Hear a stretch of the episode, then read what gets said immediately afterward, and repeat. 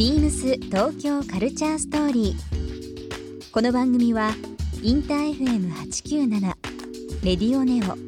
FM 心の三極ネットでお届けするトークプログラムです。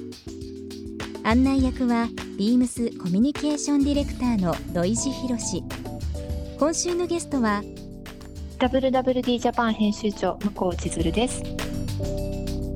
ァッションビジネス誌 WWD ジャパンの編集長向こ千鶴さん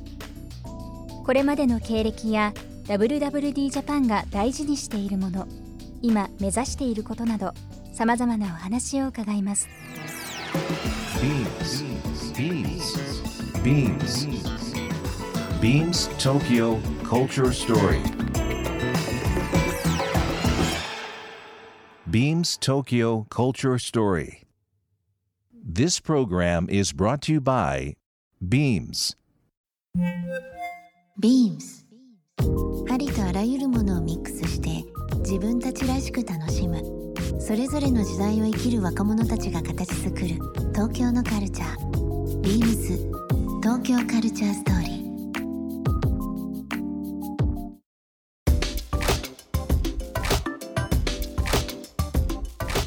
向こうさんプロフィールに僕結構意外だったのがあれと思ったのがあってですね、以前新聞記者されてたんですね。そうですね、うん。日本繊維新聞というこれも業界の業界誌業界誌ですね。そこはい。で記者をしてました、もともとそのその記者になられる前もそうですけどこういうメディアに対して興味を持ち始めたのっていつ頃になるんですか？へえまあ父親が新聞記者なんですけど、うん。あお父さんもそうなんですか。そうまあその姿を見てたっていうのはあるんですけど、うん。でもよあの洋服の業界に最初に入りまして、うん。あのアパレルメーカーに。うん。でやっぱこの人たち好きだって思ったんですよ。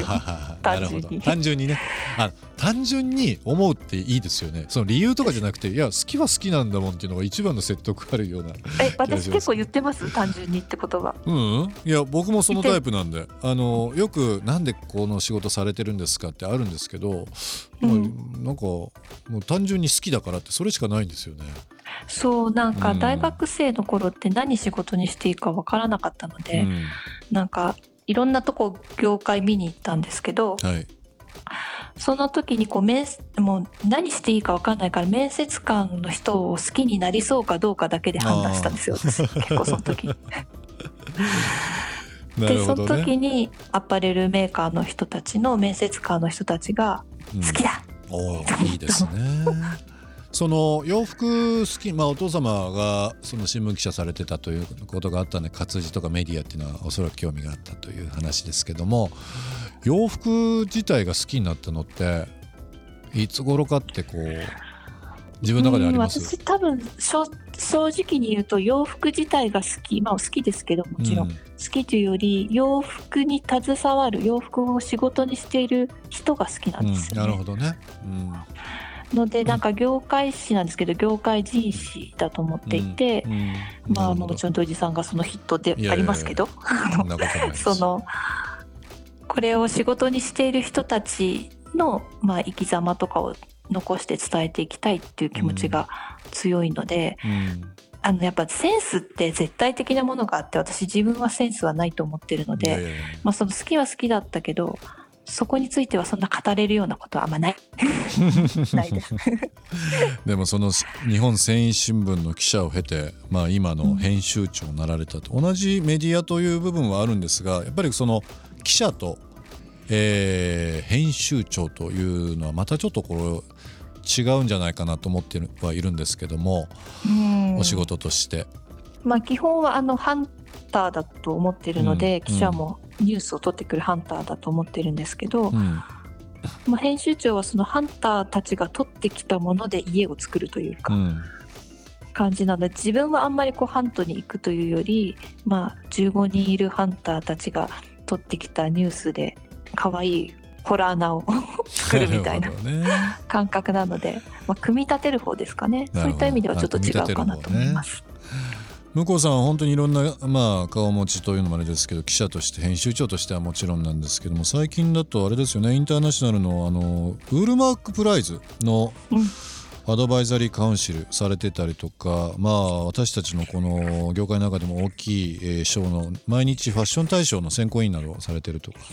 いろんな顔持ちですけども今申し上げたそのインターナショナルウールマークウールマークってウールマークですよね、アドバイザリーカウンシルというのがあるんですがこれ、はい。基本的にどういうことされてるんですか？えっと、これはですね、あのウールマークさんと皆さんご存知うんのこの羊のマークのウールマークが、あの若手のデザイナーのインキュベーションを育てていくっていううん。活動をずーっとしてまして、うん。でそれの一環なんですけれども世界中の若手デザイナーうん。たちのあのこうなんですかねこう探してきてでこの人に将来性があると思ったらその人たちにこうなるほど。投資をしてもらうための下準備みたいな感じですかね、うん。そんなことしてます。今その流行りという部分定番定着もそうですけど世世にこう伝わってる情報をもう一回こうメディアとして伝えられる編集長の目線とこれから出てくるだろうという若手デザイナーとか、まあ、トレンド、まあ、流行全般ですけども発信されてる部分。両方でこう大切な目っていうのはあると思うんですけど向こうさん的にこのファッションの潮流といいますかねどんな風になっていくと思いますか？うーんなんて難しいことを聞くんですかの時間って感じなんですけど。聞きたいからですよ。でもまあ まああの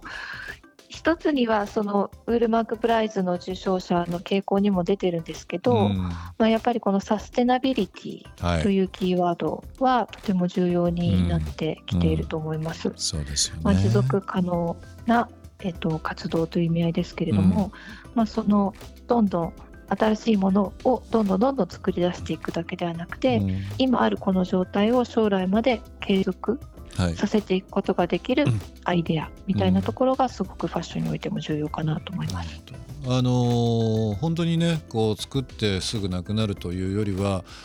まあファッションってはファッションなんですけど僕最近すごい思うことがあってミームスが今長年、あのフェニカというレーベルがあってですねこれはあの北欧、まあ、フィンランドの言葉で半島の端っことかこの隅っこっていう意味合いなんですけど日本ってこううん。極東の島国でいろんなものがこう大陸ですとか、まあ、海へ伝わって、えーストックされてて独自の変化を起こしていってですね脈々と継がれてきたものというのがあると思うんですよ。それがまあ日本の工芸とか民芸とかっていう風な形でなんかそういう日本のクラフトも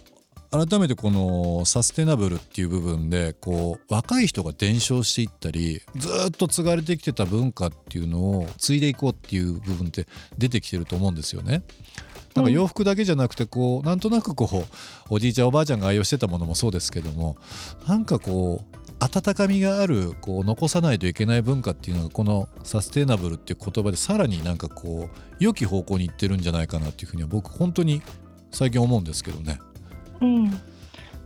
今おっしゃったクラフトっていうのも本当に大切なキーワードになっているなと、うん、あの思います。もちろんずっと前からあるものでそうですよね。ずっと。そこにずっとそこにあったものというか、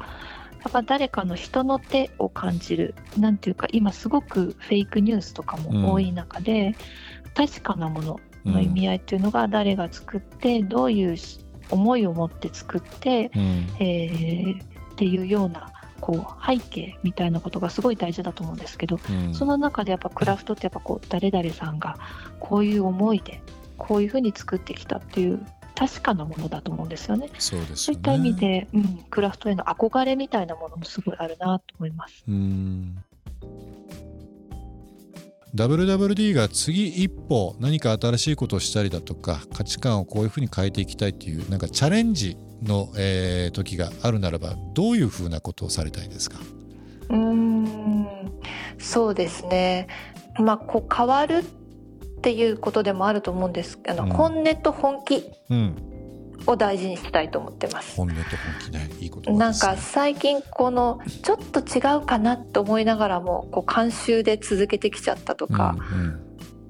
なんかこううーんまあいっかみたいなことで、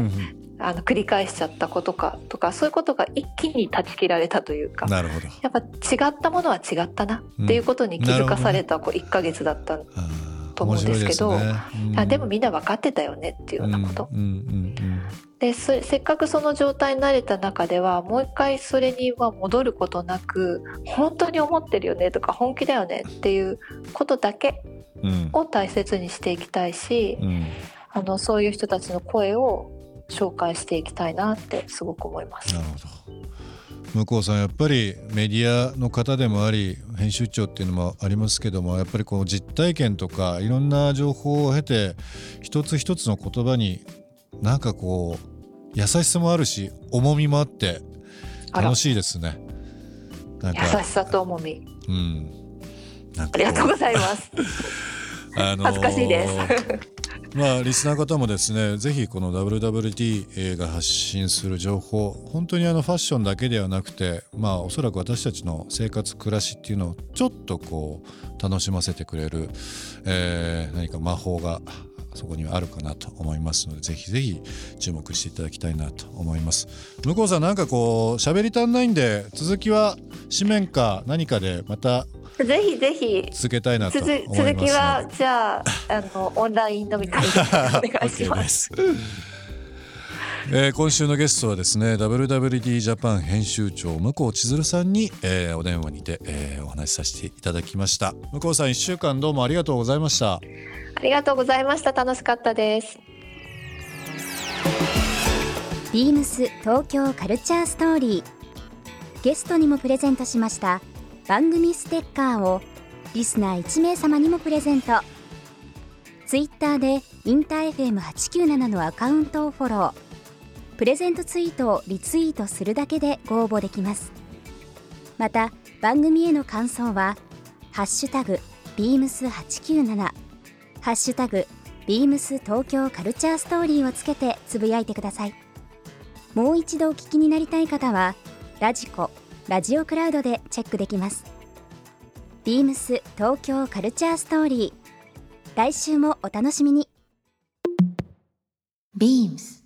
ビームスライセンス事業家の牧野秀明です。YouTube 公式チャンネル、ビームスブロードキャスト内の、ビームススタッフの暮らしや趣味を紹介する、ビームスアットホームビデオで、ランニングインストラクターの資格を持つ私が、楽に走れるランニングのコツについて紹介しています。ポイントをわかりやすく解説しているので、初心者の方から経験者の方まで、幅広く参考にしていただけると思います。ぜひご覧ください。BEAMS 東京カルチャーストーリー Beams Tokyo Culture Story. This program was brought to you by Beams.